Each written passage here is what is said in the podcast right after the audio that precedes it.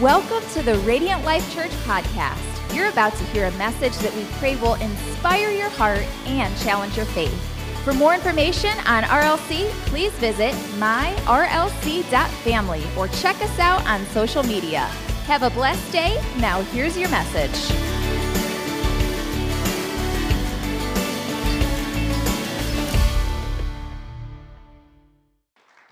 We celebrate first before we jumped into the message this morning. Uh, as we've been walking through this series, Fact or Friction, uh, we've realized that, that sometimes our perspective shifts from what is true to what is false because of maybe some friction that we have in our lives. We talked about maybe friction in our families, friction in our marriages, and this morning we're going to look at another type of friction that's within ourselves. By a show of hands, how many of you have ever went tubing, which means you were pulled by a boat on water? How many of you ever went tubing? All right, that's awesome. Hey, a number of years ago, we were out with some friends, and uh, we were actually being pulled by a jet ski. We are on a flat lake, and I'm only sharing this because it was really, really funny. Um, but but here was the deal: this, you know, jet ski would probably do about 65 miles an hour. Lake is flat as could be, and full throttle all the way go, and it's his brother in law that's on the back of the tube.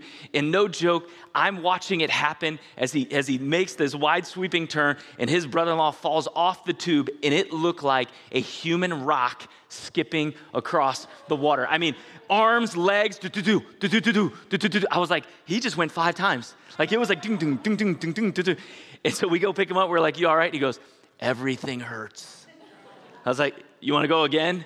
No he's good, right? And what I realize is when you go tubing, there's, there's two kinds of people who are behind the wheel, right? You have, you have the person who they're aware, right? They're constantly looking behind them. Who's on the tube? Who am I pulling? You know, they're aware that their wake is creating some extra large waves, and when they make that turn, hey, is everybody okay? And they're just being careful on the throttle. That's number one, very aware. Number two is all gas, no brake, right? It is full throttle. I don't care who's behind me. Oh, that's my son. It doesn't matter. Right, right. And there's hammering down. They're unaware. Uh, hey, they fell off when? I didn't know. I didn't see them because why? Because I wasn't looking behind. I wasn't, I wasn't moving my head in any direction. I was just trying to make them fall off. And so we have those two types of individuals. Well, I think we have those two types of individuals within us one that's aware and one that's unaware right? We're, we, we get to this point in our lives and we're like man I'm, how come i'm not aware of what's taking place? We never, we never stop to turn around and see if we've lost something. We wonder why, why are our marriages wrecked how come, how come my kids don't want to be around me anymore? How come my friends always have something more important to do? Like i ask them to get together and they're, ever, they're never available. We, we wonder why, why, why things happen and, and, and we don't consider what we say, what we do, we don't consider maybe the text we send, the tweet we, we put out, or, or maybe the comment we put on social media. We, we don't even realize could this possibly be offensive? And sometimes we don't realize maybe an obvious that our beliefs or our convictions don't align with how we're currently living. Right? We're unaware and, and, and sometimes what we do is we're like, man, someone should make us aware of this. Well, I, I, wonder, I wonder if you know somebody like this, right? How many of you know somebody like this? How many know that sometimes that person is us? And sometimes it's up to us to take a long look in the mirror and say, Self, we need to talk. Self, we need to talk. And the Bible actually has a lot to say about our willingness to become self-aware, to align our to align our hearts, our minds, our attitudes with Jesus Christ and deal with that internal friction that we're that we have each inside each and every one of us. There's this desire to grow and to love and to be loved and yet we we feel this friction and this tension in our relationships and with the people around us. And so in romans chapter 12 verses 1 and 2 Paul starts it off like this. He says, Therefore, I urge you, brothers and sisters, in view of God's mercy, offer your bodies as a living sacrifice, holy and pleasing to God. This is your true and proper worship. Do not conform to the pattern of this world, but be transformed by the renewing of your mind. Then you'll be able to test and approve what God's will is, his good, pleasing, and perfect will. For by the grace given me, I say to every one of you, do not think of yourself more highly than you ought, but rather think of yourself with sober judgment in accordance to the faith God has distributed to each one of you. And Paul says it all starts with this great mercy God's mercy in our lives, God's mercy for you and for me. He has been merciful. Therefore, we need to have this desire, this urgency to offer up our bodies, to offer up our lives, to offer up the way we think, the way we talk, the things we do, the where we go, what we spend our money on, what we what we do with our time in those moments, am I willing to sacrifice the way that I live? Because we know that there's often this friction between the desire to want to live for God and the desire to fit in with the world. The desire to want to do the right thing, and then when you're really frustrated, the desire to go, I think this once it will be okay, right? Maybe they really just need to know what the truth is or what I feel or what I think is right or what's wrong. And so we have this tension inside of us. And Paul talks about that. And, and the image that he's trying to conjure up is this image of sacrificial death where, where there's this living sacrifice now that we get to have in the presence of God. In the New Testament, Jesus became the sacrifice. But in the Old Testament, he's referring to the death, the death of and the loss of life, the, the suffering. And he's saying, you don't have to do that anymore. That's covered that's covered. Now, what we get to do is we get to live for Jesus. We get to respond to that love. Nobody else has to die. Jesus did that. And because there was this death, we get to daily make a decision. And by the way, the decision is ours, all by ourselves, regardless of any circumstance, regardless of any situation, regardless of what regardless of what he said, she said, he did. She did. The decision is mine. Do I want to live for Jesus in everything I say, in everything I do? And Paul is beginning to address these unhealthy patterns that we have in our lives. So when he uses the word conform, it actually in the Greek is translated as to fit into a mold. And so he's referencing in our day and age, it would be like fitting into Play Doh, right? Play Doh, anybody else play with Play Doh when they were a kid or your kids play with Play Doh? I loved it. I hated letting my children play with it. God bless you, mom, for letting me own it when I was a kid because I was like, there are special moments for this like messy, gooey garbage. But it was so awesome to be able to put in the, the, Play-Doh and you could make french fries and you can make hamburgers and look you could take the green and make it lettuce. And then you know when you're done making it lettuce you could put it in and you could make big long spaghetti noodles. You could make it whatever you wanted just by putting it into that mold and Paul is saying that we are so tempted to fit into the mold of the world, to let the world tell us we need to be spaghetti, we need to be a piece of lettuce, we need to be living the way they have designed for us to live, when our only proper response is to live in the design of Jesus Christ, who he's called us to be, who he says we are. And we're tempted to believe that we need to fit in with the people around us. But God does not want us to fit into the molds or patterns of this world. He wants us to reflect His Son and live like heaven. There's no better way. There's no, there is nothing more satisfying than to be a direct reflection of His Son, Jesus. And that is what He called each and every one of us to do. Because our point is the first one today is that if it is about Christ, it cannot be about us. If it's about Christ, it can't be about me. It can't be about what makes me happy. It can't be about what, what makes me feel satisfied in this life. It's about His satisfaction in my life. And verse 3 is the key in this passage. It says, For by the grace given me, and aren't we thankful for grace? I say to every one of you, do not think of yourself more highly than you ought, but rather think of yourself with sober judgment, in accordance with the faith God by the way, God has distributed to each one of you. Paul is reminding us that we must be self aware. We've got to look internally at who we are, what we're thinking, what we're feeling, recognize the internal life that we have, and how the internal directly relates to the external. We respond based upon what's inside. Out of the abundance of the heart, the mouth speaks. The things that we're thinking about, the things that we're feeling, we know that becomes our filter. You think somebody has a problem with you, and when they look over near you, you think, What are they looking at me like that for? And really, they're not even looking at you, they're looking at somebody else. It's what we do.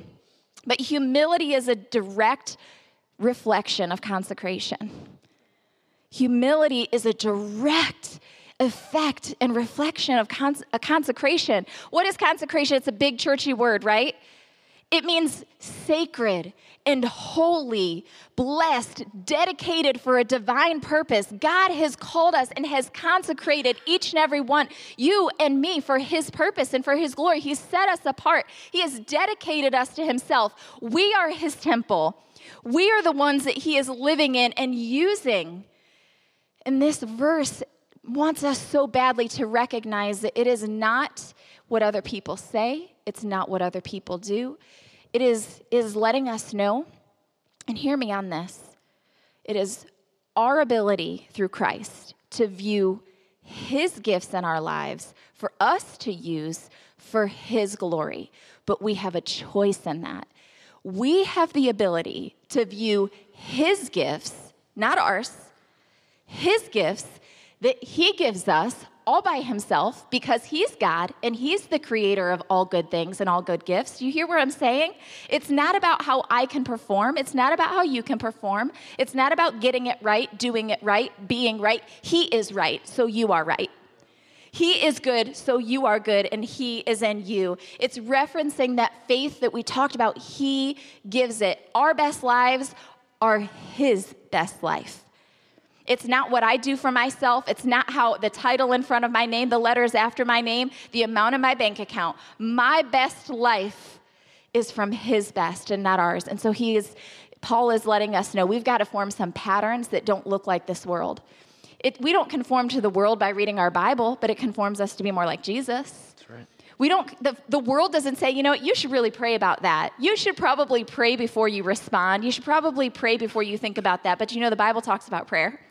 And God calls us to prayer, and that creates us to live more like Him. These are the types of patterns that Paul is saying you've got to create new patterns, patterns and new systems in your life if you want to live and live in a way that honors and glorifies Jesus in all we do. Yeah, I love that. I mean, did you hear that? If it's all about Christ, it can't be about me. Which leads us to our second point, which is this take time to know your soul. Take time to know your soul. We live in a culture, in a society that is preoccupied with anything and everything. It is a nonstop run, run, run, run, run, run, run, run. For those of you who are on social media, you're on Facebook, and you're part of the Wadsworth Neighbors Group, right? Just look at the frustration because the lines are too long and it takes too long to get your food. Why? Because we have we have to get from A to B and we have 25 minutes and we've built into our schedule 1.5 seconds of, of margin so we're not late instead of leaving a larger gap. Why? Because we're so busy and we're so busy running that we don't leave enough space in our life to get to know ourselves. Right? We're so busy running that we miss. We miss it. And I think sometimes we enjoy the busyness. I think we enjoy the running. You want to know why? I think it's a strategy. I think it's a strategy. Uh, you're like, it was a strategy of the enemy. No, I think it's a strategy of ours. Because then we never need to look inside.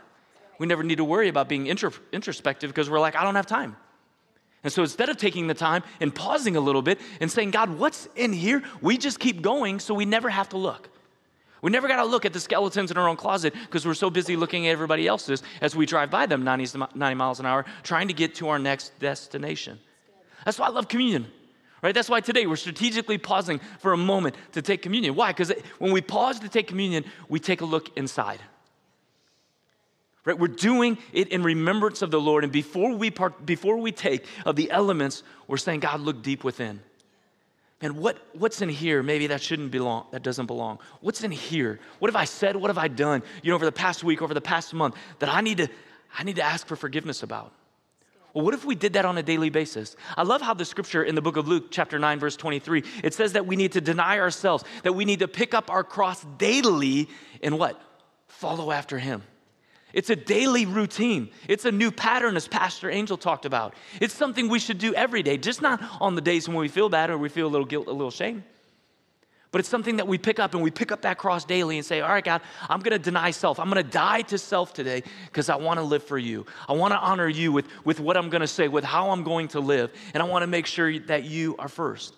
I love that the scripture gives us tons of examples of, of what a life looks like to be focused on God right? Whether it's through something that Jesus might have said, whether it's through a parable that he would have taught, maybe it's uh, through something one of his disciples said, or, or maybe it's through something an author said.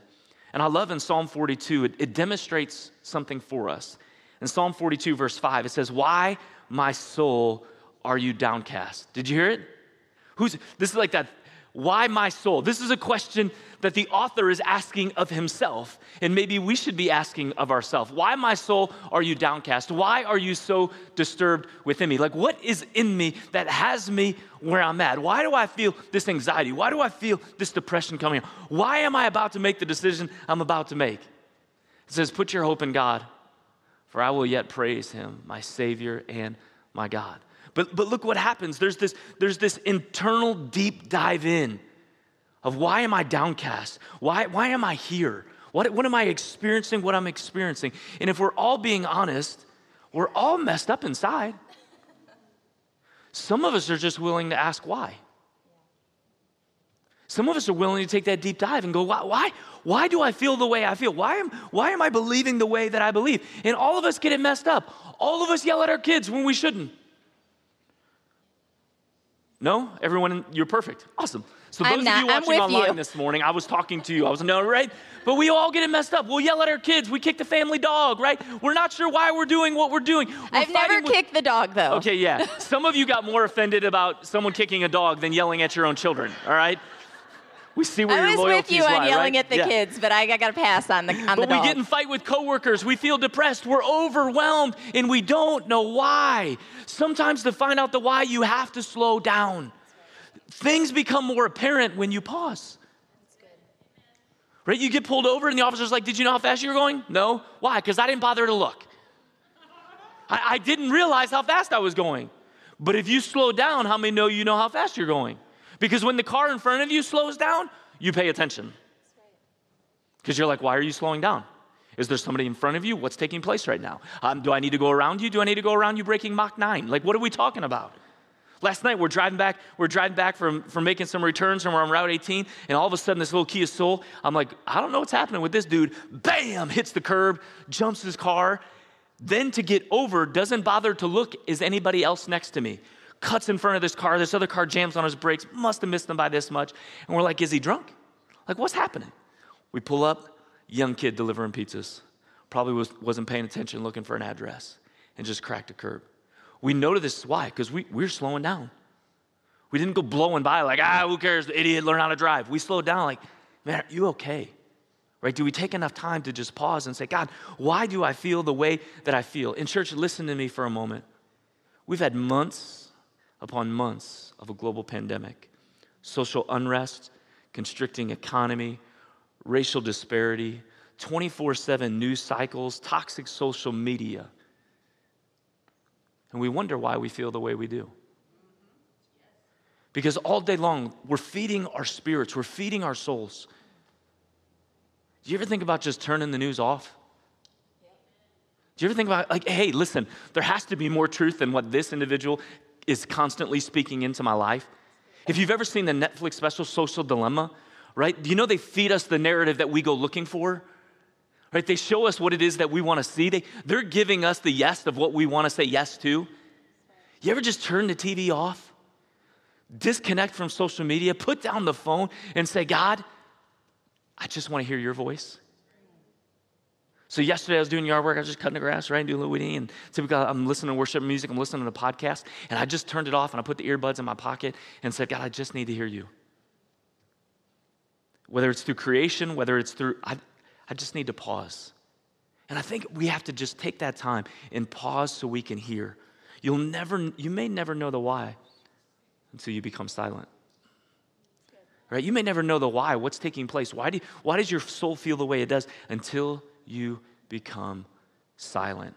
Blaise Pascal said this All of man's problems stem from his inability to sit in a quiet room alone. How many of you ever tried to do it? Just sit in a quiet room alone. How many know in that moment you know your home makes lots of weird noises that distracts you? right? I was in the church the other day painting some walls and it, it was all quiet. And I'm like, what's that? Who's here? Nothing. The building's just making noise right? But it stems from us not having that ability to just sit in a quiet room and what? See what's inside. And let God tell you who you are. We all have multiple voices. Each and every one of us has multiple voices trying to trying to uh, influence the way we think, the way we feel. And sometimes it's good. Sometimes we have great voices that are going to encourage us, give us an attaboy when we need it. Sometimes it's voices like what I whispered to my daughter as I dropped her off to go to homecoming last night Remember who you are. I didn't need to tell her anything. Give her a hug. Love you. I'm proud of you. Remember who you are. Go out there. I didn't have to tell her, right? She knows because she's been in God's word. But we also have those voices. Sometimes they're voices from the past, sometimes they're voices from a current toxic relationship. You're not enough. Can't you do anything right? Don't you, don't you ever listen to me? You guys heard those things before? And they influence us and they live inside of us, and there's this narrative, and we need to be able to listen to the voice of God above all else because that is going to guide us exactly where, when, how, and why we need to be. His voice above all others. And I know that there's so many people that are like, but God doesn't speak to me but he's not speaking. Friends, can I tell you, God has spoken most powerfully through his son, Jesus Christ, and he speaks through his word. He speaks obviously and evidently and passionately and truthfully and constantly through the living word of Jesus Christ. All we have to do is open that book and read what those words say. That is his letter to you. That is, he is trying to shape you into who you are, who he's calling you to be, to remind you of who he is. According to Hebrews chapter 4, he does this to equip the people for works of service so that the body of Christ may be built up. So if you are experiencing a friction within yourself, if you are just really struggling to get it, God, I need to know who I am. I know who I want to be. I know who I was. And I'm just sitting in this place of feeling just disgruntled and disconnected and frustrated internally. Then can I suggest to you that you turn down the negativity of the world and that you tune into the Holy Spirit that is alive and well in the Word of God? That is where life is. Ephesians, let me just read to you a few things. This is what God says over you. Ephesians chapter 2 You are God's handiwork, created in Christ Jesus to do good works, which God prepared in advance for us to do. He didn't do it after you were born, He didn't wait until you made a mistake and had to fix up your mess. Before you were born, he prepared your steps. He prepared a way out. He prepared a plan beyond that moment. First Peter chapter 2, you are a chosen people, a royal priesthood, a holy nation God's special possession, that you may declare the praises of Him who called you out of darkness and into His wonderful light. Aren't you thankful He called you out of that old life? Aren't you thankful that he gave you life and life to the full? Second Corinthians chapter 5 he says, "Therefore if anyone is in Christ, not some people, not a few of the people, not the people who get it right every single moment of the day. If anyone is in Christ, they're a new creation. The old is gone, the new has come. Romans chapter 8, verse 1 says, Therefore, there is now no condemnation for those who are in Christ Jesus. Friends, your identity is not found in what other people say about you, it is found in what God speaks over you. It is found in what God speaks in you and through you. Each and every one of these verses is a truth of His word for you. Not just for the big church, for you, insert your name in that. Dee Dee, you are a chosen people. Kim, you are a royal priesthood. Leroy, you are a holy nation all by yourself not just in the midst of this church, not just in the midst of this state, not just in the midst of this country. You are a holy nation all by yourself with the power of God in you. Anthony, you're a new creation. The old is gone. All the sin, all the shame, all of your past, all of your mistakes washed clean in the blood of Jesus. Curtis, you are his handiwork, his masterpiece, who he shaped and formed before the creation of the world. He saw you and chose you and set you apart. Maybe these are the things that we need to start pasting. Maybe we put them on a mirror. Maybe we save them to our screen on our phone. Maybe we put them as our screensaver or our, wallpaper. Maybe it's something that we just put a note in our car, but these are the truths that we need to remember. And friends, hear me on this. This isn't the prosperity, trendy me gospel going around right now. This isn't, I'm awesome because I'm awesome. This is, God is awesome and He is in me, and that's what makes me awesome. It's His power alive and well in us. It's the point people to Jesus. And if Christ is in you and Christ lives through you and you let Him define who you are, you are awesome because He is awesome and He is in you. So, why is it so important to let God tell you who you are Hear me on this, and this is point number four. It's what we believe impacts how we live, and how we live impacts who we become. Right? How we what we believe impacts how we live, and how we live impacts who we become. Let me break this down just a little bit. What do you believe about yourself this morning? Right? Do you believe those verses that Pastor Angel read that you are his handiwork? You are his special possession, that you are a royal priesthood. Because, because if not, and you believe this morning that your life doesn't have any value, then you, because you believe, your, your belief system says, I don't have any value, then you go ahead and you make crazy, rash decisions because it doesn't matter about those decisions, because it doesn't matter the impact that it has on my life or anybody else's life, because my life has no value. And then when someone asks you a question like, Who are you becoming? and you say, I'm becoming more of a failure. I'm becoming the person my parents spoke to me about when I was young, and they said I was worthless. That's who I'm becoming. I'm just becoming that image of what they created. So change your value. If you change your value, you will change your choices. And then when you change your choices, you will realize that you are becoming who God has created you to be. You see, I wonder if the friction that we're feeling this morning within ourselves is, is, is designed in there for a reason. Because this dysfunction starts somewhere, and that's because we're unaware of how it even got there. And God's saying, listen, just pause for a moment, just step back for a moment and begin to realize that your life has value, it has meaning, because this belief about yourself spills out into every other area of your life. So, what do you believe about yourself? Let me ask you a question this morning. I want you to look at the trajectory of your life. If you continue down the same path, the same belief structure, the same, the same action steps that you continue to do day in and day out, are you becoming more like God? More like His Son, created in that image? Or becoming more like yourself? And if nothing changes, where will you be a year, two, three, four years from now? Because that begins to answer the question of who are you becoming? Who are you becoming? And understand something. This is not, not a, this is a, a relational question, not a transactional question. When someone says, Who are you becoming? It's a relational question because Jesus, as my Savior, He is in relationship with me. It's not transactional, it's, it's about the love that He has for me and the love that I have for Him. It's not, well, because you love me, now I'm forced to love you. Because you gave your life for me, now I have to give something back to you.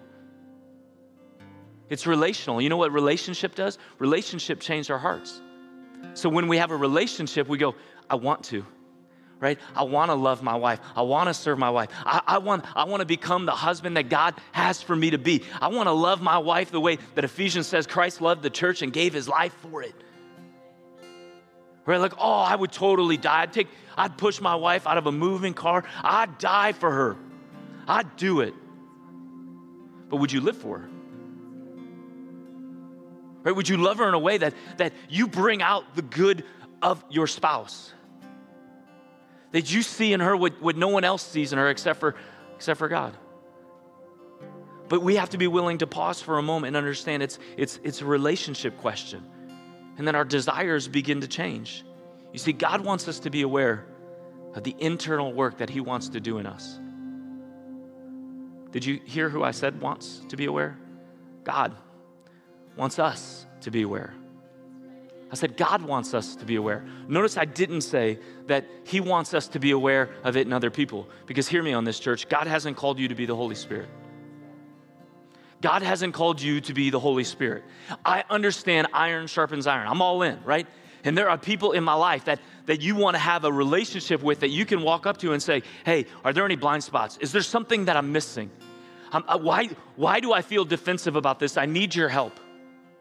Unpack this for me so that way I realize if there's something in me that needs to be chiseled, if there's an edge that is sharp on my spirit that, that I'm asking you for. But, but that's when we ask. But God didn't call us to be the Holy Spirit. The Holy Spirit always does a much better job at moving in conviction than we ever could. What if instead of what if instead of speaking conviction into somebody's somebody else's life, we breathe hope into somebody else's life? What if we what if we started dispensing a little bit more grace and a little bit more mercy and a little less condemnation? But that means we have to pause and we have to look inside. And so my heart today is would you allow yourself for just the next few moments to pause? Would you allow your spirit to kind of just and would you allow the Holy Spirit a few minutes to transform you from the inside out? So this morning, that's why we're going to take in communion. You can get the elements out now if you have them in your hand. If you don't, I'm sure we have some uh, in, in the baskets in the back, and one of our hosts would love to make sure you get one. This is a representation. This is symbolic this morning. Uh, we do not believe that this is the actual uh, blood and body of Christ, but it's what it represents. It's, it's, it's a wafer. And, and hear me on this you don't have to be a member of Radiant Life Church. Maybe you're here as a guest for the very first time. You're more than welcome to take with us. But for a moment, we're going to pause. And here's what I'm asking you just hold wafer in your hand. We're going to pray over it. We're going to give thanks, just as Jesus did. But just hold it for a moment. And here's what I'm to ask you to do. Bree and Josh are to, are to sing a song. And, and the lyrics of this song says, I will make room for you. I will make room for you, for you to be able to do whatever you want to. But my prayer is that this would not just be lyrics on the screen. It's not going to just be a vocal that they sing and play this morning, but it truly would be the prayer and the desire of your heart. God, would you begin to open up a little bit of space within me that I would be able to make not just a little, but a whole lot of room for you to move. And if there's something within my heart that is not of you, God, would you speak to me? God, that you would provide the forgiveness that's necessary, that I wouldn't go back to fill in the blank of, of the addiction. I wouldn't go back to the gossip. I wouldn't go back to the slander. I wouldn't go back to, but I would have an opportunity to make room for you to bring about the healing and the wholeness of your perfect Son, Jesus. So, would you make room for him to move in your life this morning? So, with the elements in your hand, just as a sign of, of of dedication, of consecration, would you just lift them toward heaven? Father, this morning, we're so grateful for what these symbols represent. It represents your body that was beaten, that was flogged, that was ripped apart for us. That while we were yet sinners, you, you, you alone, above all else, died for each and every one of us for the cup, for the, for the symbolic nature of what this represents, your blood. God, this morning we understand that without the, without the shedding of blood, there is no forgiveness of sin. There's no way to, for us to be reconciled back to you without what your son did. And it's through the shedding of that blood that we find forgiveness. That our, because our righteousness is as filthy rags. And God, when you look down, you don't, you don't have to see us you get to see your perfect son without spot, without blemish, without sin, because he became sin for each and every one of us. And for that, we are thankful. In Jesus' name, we pray and we give thanks for these elements and for what they represent. This morning, just keep your eyes closed. And here's all I'm going to ask you to do there's not going to be a formal, now we're going to take. Would you just hold those elements, and when you're ready, and when you're ready, go ahead and take at any point. I feel the Lord just say this morning that there's, there are just so many of us in this room today that are holding on, holding on to whatever it may be for you. Maybe it's a past hurt. Maybe it's a dream that you have, an ambition that hasn't come through, something you're walking through your pain. And He wants you to release it. Make room for Him to do the work. Don't hold on. Don't hold on to that thing. Don't hold on to the pain, the bitterness, the struggle, whatever it may be. Just Make room for Him today. Make room for Him to do the work. He has finished it. Rest in knowing that it is well in His care. So, this morning, as they begin to sing, at any point, go ahead and take the elements. And when you're done, would you just stand to your feet? And would you just lift your hands toward heaven and make that your declaration? Here is where every burden, every crown. This is my surrender. This is my surrender. Here is where I lay it down. Every lie and every doubt. This is my surrender. And I will make room for you.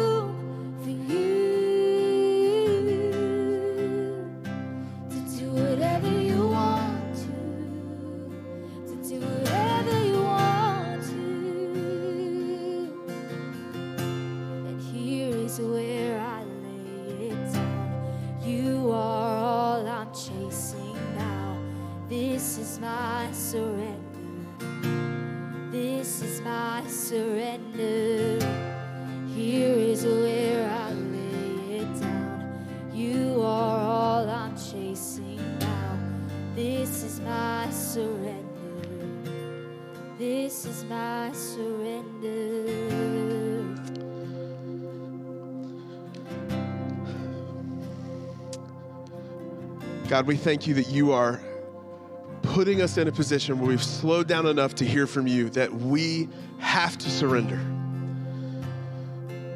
Doesn't matter if we've been following you for decades or if we've been following you for days, every single one of us needs to surrender to your will. God, at the end of the day, we can do the best we can, we can come up with the best scheme we can put the best dress on it. We can make it look like it's fantastic. And yet, God, it's nothing compared to your plan for our lives. It's nothing compared to what you want to do in the life of our church and through our church. God, help us to remember all the time that we have to surrender to you and say, Not our will, but your will be done.